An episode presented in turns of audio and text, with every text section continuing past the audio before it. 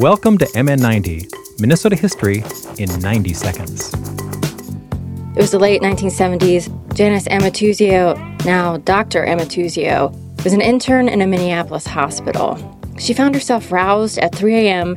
to reinsert an IV that had slipped out. The patient was an elderly man. While Dr. Amatuzio searched for a vein, the patient said, You know, Doc, I died once.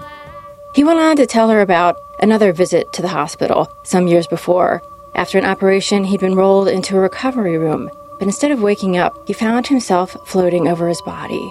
Then, as he watched another patient on a nearby gurney suffered a cardiac arrest, that man too floated out of his body. The second patient died, but Dr. Amatuzio's patient returned to his body to, sometime later, share his near death experience with the young intern. For the next decades, Dr. Amatuzio worked as a coroner in Anoka County, Minnesota, where she heard more stories this time from the families of the bereaved about seeing loved ones after they'd passed on. In 2004, Dr. Janis Amatuzio decided to collect some of these stories in her book, Forever Ours. MN90 is produced by Ampers, diverse radio for Minnesota's communities.